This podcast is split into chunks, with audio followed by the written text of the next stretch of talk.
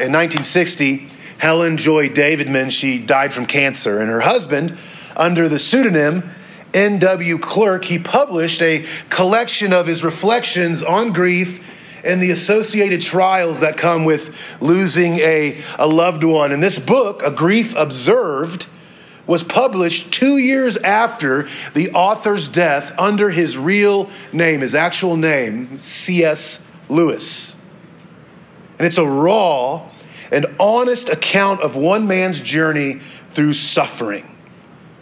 And he said her absence is like the sky spreading over everything.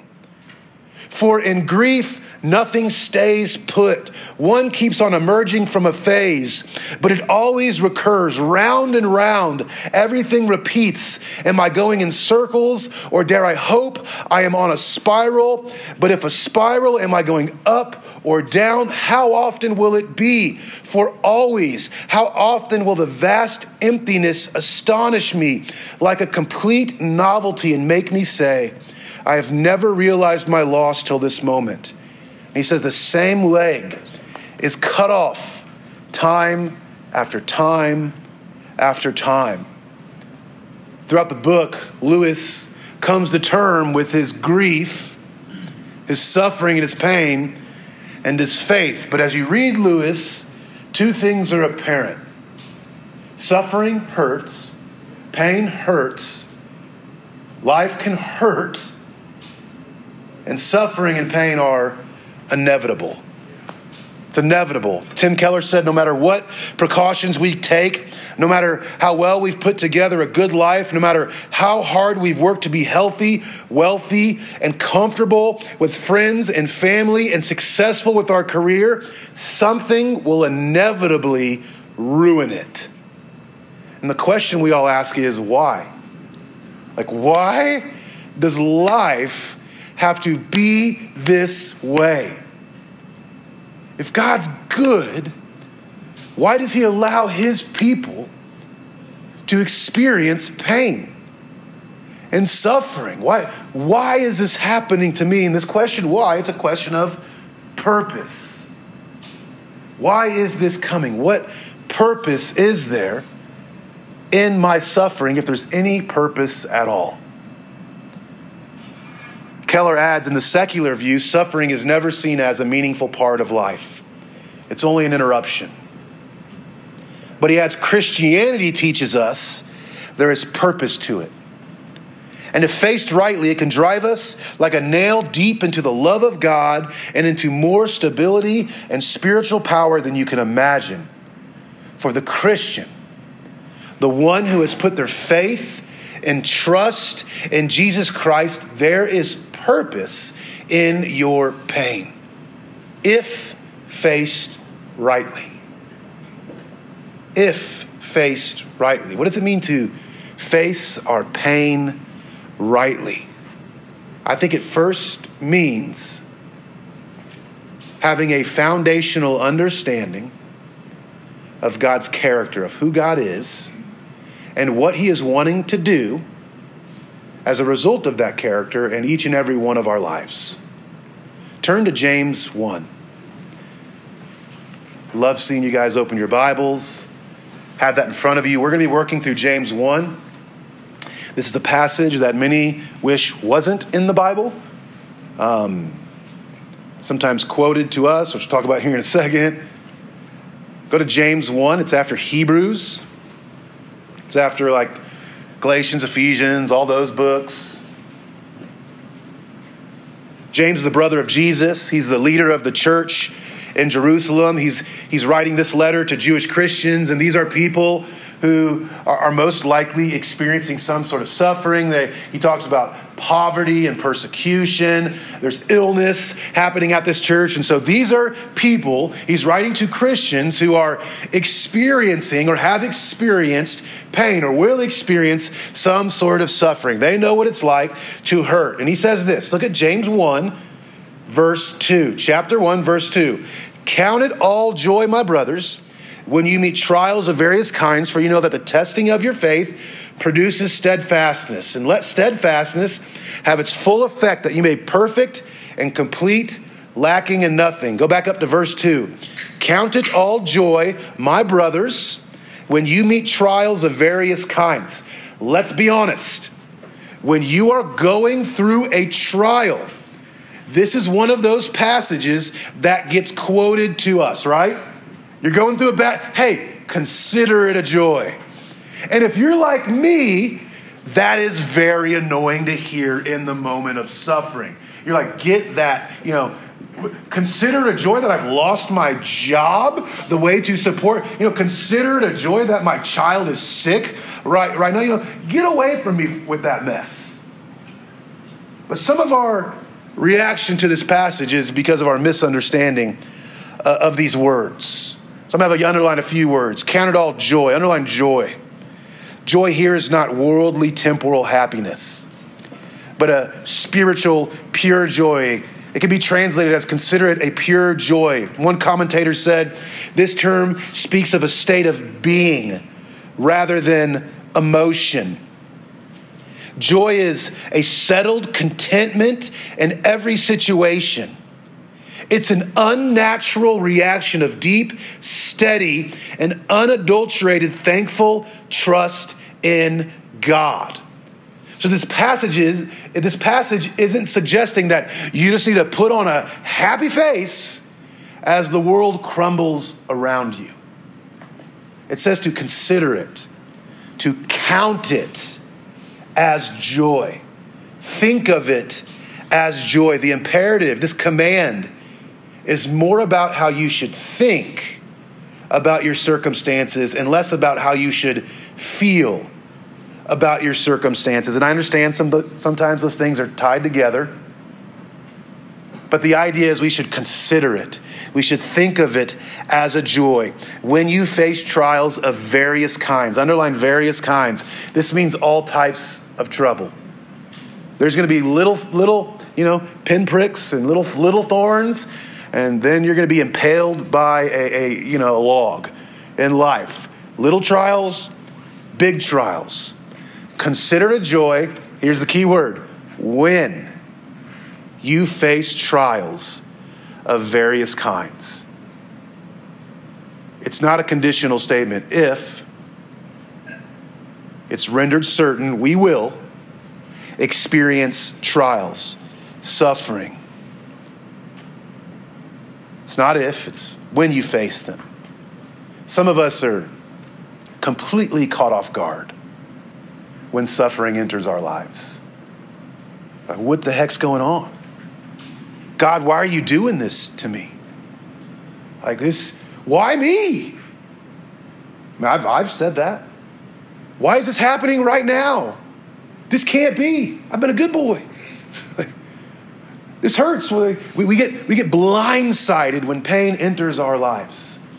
Have any of you, like, do you guys read Terms and Conditions?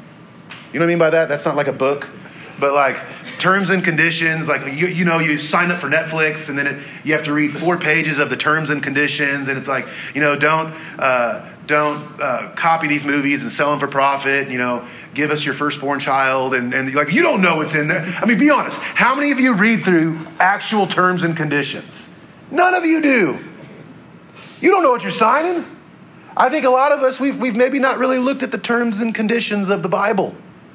Can somebody read, I don't even want to read it up here. I don't know. Can somebody read First Peter four twelve? Can somebody read First Peter four twelve? The first person who gets there, I'll give you a gold sticker. Uh, you get some candy. You got it, Quinn? Go ahead. I got it. It's good. Okay, there we go. Uh, Beloved, do not be surprised at the fiery ordeal among you, which comes upon you for your testing, as though something strange were happening to you. When you get blindsided, don't get up and go, that's strange. Because we're promised that it's going to happen. It's, you're going to experience pain. Consider it a joy when you face trials. Now, we are lucky that James doesn't end it there, because it would be very frustrating, right? If James ended it right there. You know, consider a joy when life sucks. Like when things are terrible, you know, when you, hey, just consider it a joy, and he doesn't walk away. Because we need a reason to consider a joy, correct? And so that's what we get. Look at verse three. For you know that the testing of your faith produces steadfastness. I like the term endurance there. Some of your translations have endurance. Here's the idea. You do not suffer in vain. Your pain isn't purposeless. The testing of your faith produces steadfastness, endurance. You can consider it. Think of it as a joy because God is at work. We talk about God's character and understanding it. God is sovereign. His hands aren't idle. He hasn't lost control. We sing the song, Jesus, Take the Wheel. He's not looking at his phone in that moment. He still has control of what's going on. He is sovereignly using our trials. It says he's testing our faith, proving the validity, the veracity of our faith. And these trials, this testing is a hot fiery forge that produces endurance. I love what Piper says here. Faith is like muscle tissue. If you stress it to the limit, it gets stronger, not weaker.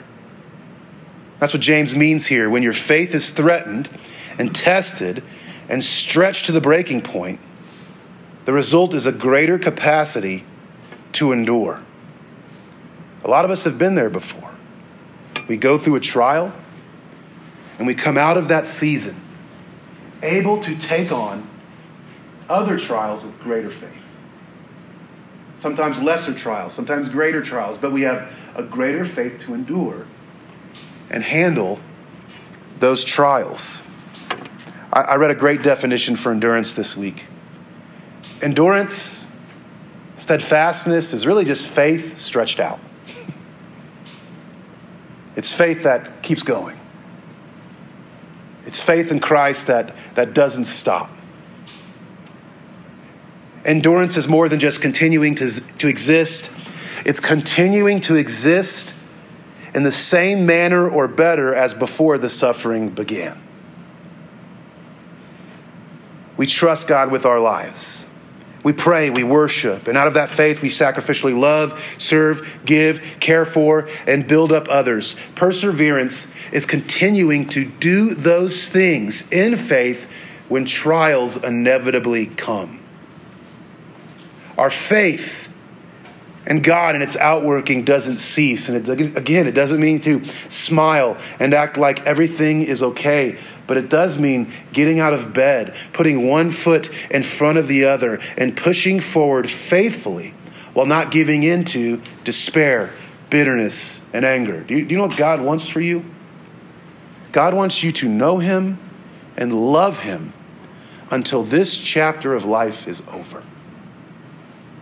He wants you to know him and love him from that day till that day so that you can be with him in fellowship with him forever. And so this idea of suffering comes in to strengthen that endurance.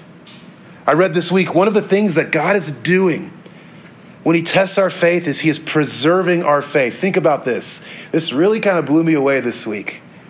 When he lovingly brings trials into our lives, and he does so lovingly for all who are in Jesus, he's working in us and in us one of the greatest goods imaginable.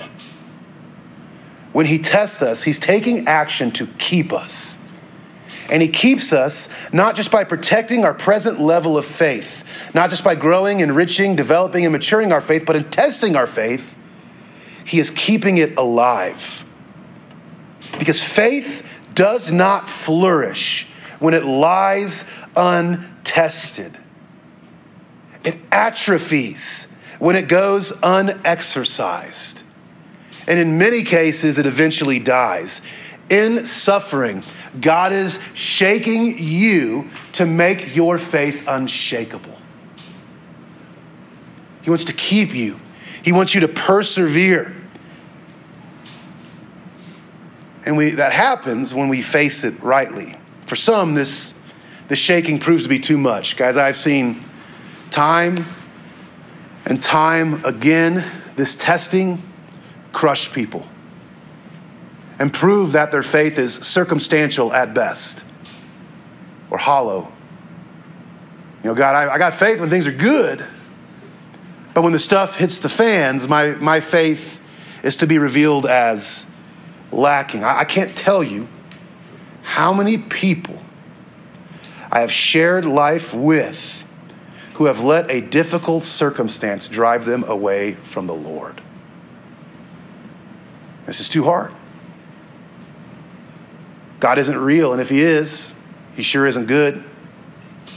So I really don't want anything to do with him. We must face pain rightly. I think it's why Paul says this. Look at verse four. And let steadfastness have its full effect. Let endurance complete its work. Submit to the process. Understand that sometimes the best thing we can do in a trial is to not look for a way out. It's to not fight the situation. There are times where we just have to let God work. Uh, because there's a lot of times where we can't control our situation. And all that's going to lead to is desperation and despair, frustration. C S Lewis uses a great illustration here. He says, suppose that what you're up against is a surgeon whose intentions are wholly good.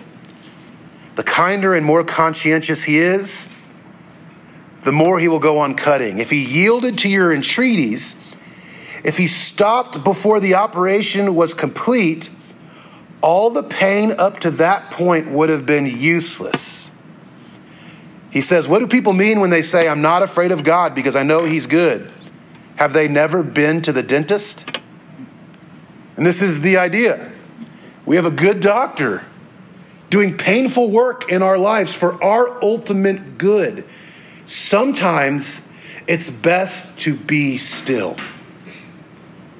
It's best to be patient and let him work. Let endurance accomplish all God intends for it. And look at the, look at the rest of verse four. That you may be perfect and complete, lacking in nothing.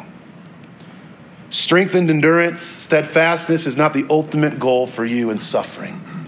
God allows trials to, to strengthen your perseverance with the ultimate goal of making you mature, complete, and as he further explains, not lacking anything. Suffering has a way of sanctifying us. Suffering destroys the power of self-reliance. It exposes our self-righteousness. It forces us to rely on the Holy Spirit. God, I can't do this. And the fruit of the Holy Spirit are things like kindness, patience, gentleness.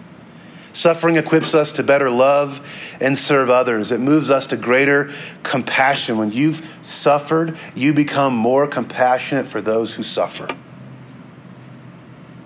It gives us a deeper insight into God's will and ways. In short, our suffering makes us like Jesus, whole and complete, lacking in nothing. If, if your goal in life is to be comfortable, if that's your goal in life, I just want to get comfortable, I want to make enough to be comfortable, I want to, you know, build a wall around my house, I want to do all these things to get comfortable, then suffering will enter your home and it, it'll be an intruder. It'll be something you fight, something you hate, something you defend yourself against. But if God has made you to become like Christ, that is his purpose for your life. You guys hear me when I say that? God's less concerned about your comfort and more concerned about you becoming like Christ. That's what God desires for you. And if, if that's the reality, suffering can be our slave, our servant. Pastor Thabiti Anyabwile, I love saying that. I probably butchered it. But he said, God is as sufficient with our suffering as he is with his son's blood. Your suffering, Christian, is your slave. Your suffering is working for you to produce an eternal weight of glory beyond all comparison. The next time suffering comes into your room, say, welcome, my slave. Produce for me the glory that God has designed. Sometimes we grow when life is fun. You know, sometimes we grow when, you know, when you're young, you go on a mission trip. I really do think some, some lives are changed when that happens. I went on a mission trip, I fellowshipped and, and I served, and man, it was humbling. I got to see the way different people lived. I'm, I'm humble. I'm more thankful. Transformation can happen. Uh, you know, sanctification, growing in Christ-likeness doesn't always have to be a slog. Like, like I hope coming to church and hearing a sermon from me isn't in your head in the category of suffering and painful and, and difficult and challenging. And so, so, but I will say this, the deep transformation, life-changing transformation that has happened in my life. Life, I went into it one person, came out of it a different person. That sort of transformation came through pain. It came through suffering. The tuition for enrolling into the Institute of Christ-likeness is our comfort because God has greater purposes for us. I experienced it this weekend. This is going to be a very foolish analogy, and I understand that, but it's it's it's real. So I'm coaching third grade uh, football. Offense looking great. Flag football. Defense atrocious. Uh, we lose by two points. Um, but I, I remember reading that they're not supposed to keep score in third grade. They're not supposed to put it up on, on the score. And I know some of you are like, oh, they should teach kids how to lose at that age. Uh, we can differ on that. But I just said, hey, the rule book says we're not supposed to keep score. Um, and I, was, I wasn't like mad, but I'm a big guy. So even when I get a little frustrated, people will be like, you're yelling at me. And and so, uh, you know, I said something to the admin, administrator and I, she got scared and call, call. I'm a psycho, guys. I got problems, uh, and so I call. Uh, I call the, the main guy, and he's like, "I heard you did this, this," and I was like, "No, that didn't happen like that." But we're going back and forth and, and yell and not yelling, but talking at, at each other. And I'm like, "Dude, just stick to the stinking rule book, and, and you'll be fine." He's like, "Well, I know it may say that, but but I think this is," and I'm like, you're going to create frustration and all this stuff. And, and, and, you know, when you start feeling like a jerk, when you're standing up for stuff. And so that call ends and I get in my car and I read the rule book and I'm wrong. and I'm wrong. and so I'm, I'm, I'm so frustrated at this situation. I'm frustrated at my team. I'll be honest. The, the, the, this, this league is very unorganized. I'm frustrated at that. Um, and so I call and, and, and I apologize. I'm in the wrong. You were right. I'm sorry. And, and so now the past twenty-four hours, I've been really like, what is my problem? Like, why did I get so intense about this? Why did I get so frustrated? And some of you are like, because you're crazy. You're a weirdo. Um, none of this would have happened if we would have won. You know what I mean, though? Like, winning doesn't bring about great introspection. Winning doesn't bring us to our knees and say, God, I, I need you because something is off in my life. Something's broke that I have this sort of reaction. Like, winning all the time doesn't, doesn't drive us to put our face on the ground and say, God, I need you. That only happens when we start to gain some L's. We learn through loss. Now, that's such a foolish demonstration, and in no way I'm saying the pain I experienced coaching third grade flag football is the same that you're struggling through with illness or the loss of somebody, but, but you get the point. God works through us in these profound ways. When life isn't great, we have to look to Him. We have to look in the mirror. We have to challenge ourselves. And in faith, we pray that God will grow us to become more like Christ. So that the next time I'm there, I'm more compassionate. I'm more loving. I'm more patient. That's what I'm praying for right now. None of this is easy. I'm going to be honest with you. No, this is not an easy passage to, to read and apply to our lives. In fact, some of you are like, I'm ready for this to be done. uh, because I just, I, I, I'm, my life stinks right now, and uh, I just want to dismiss what you have to say and say, I don't, I, I don't like that God works that way. I mean, look, look, count it all joy, my brothers, when you meet trials of various kinds, for you know that the testing of your faith produces steadfastness, and let steadfastness have its full effect, that you may be perfect and complete, lacking in nothing. That is not easy to wrap our minds around, but I'll say this. I'm not saying if you're struggling right now, you should be there. Perfect peace, perfect contentment, but, but here's what I will say. Your joy, the amount of joy you experience, will depend on what you fix your eyes on in the midst of a trial. We can fix our eyes on the pain or on its purpose and what God is doing through that pain. Now, I'm not saying it's bad to acknowledge your pain. It's good to say, man, this hurts. It's even okay to say, God, take it away. But we can't stop there. We can't just sit in that. It's okay to, to, to tell others, man, I'm going through a rough time, but, but if we're there for weeks and months and years, and some people are there for decades, just sitting there, our eyes are on this terrible situation or something that happened, we will miss out on all that is good. And we will miss out on an opportunity for God to grow us through that situation. It will lead to frustration, disappointment, anger, disobedience, and wandering from our good God. We must fight daily. Fight daily in the face of what feels like death, because I know it feels like death, to keep our gaze on God and his purposes.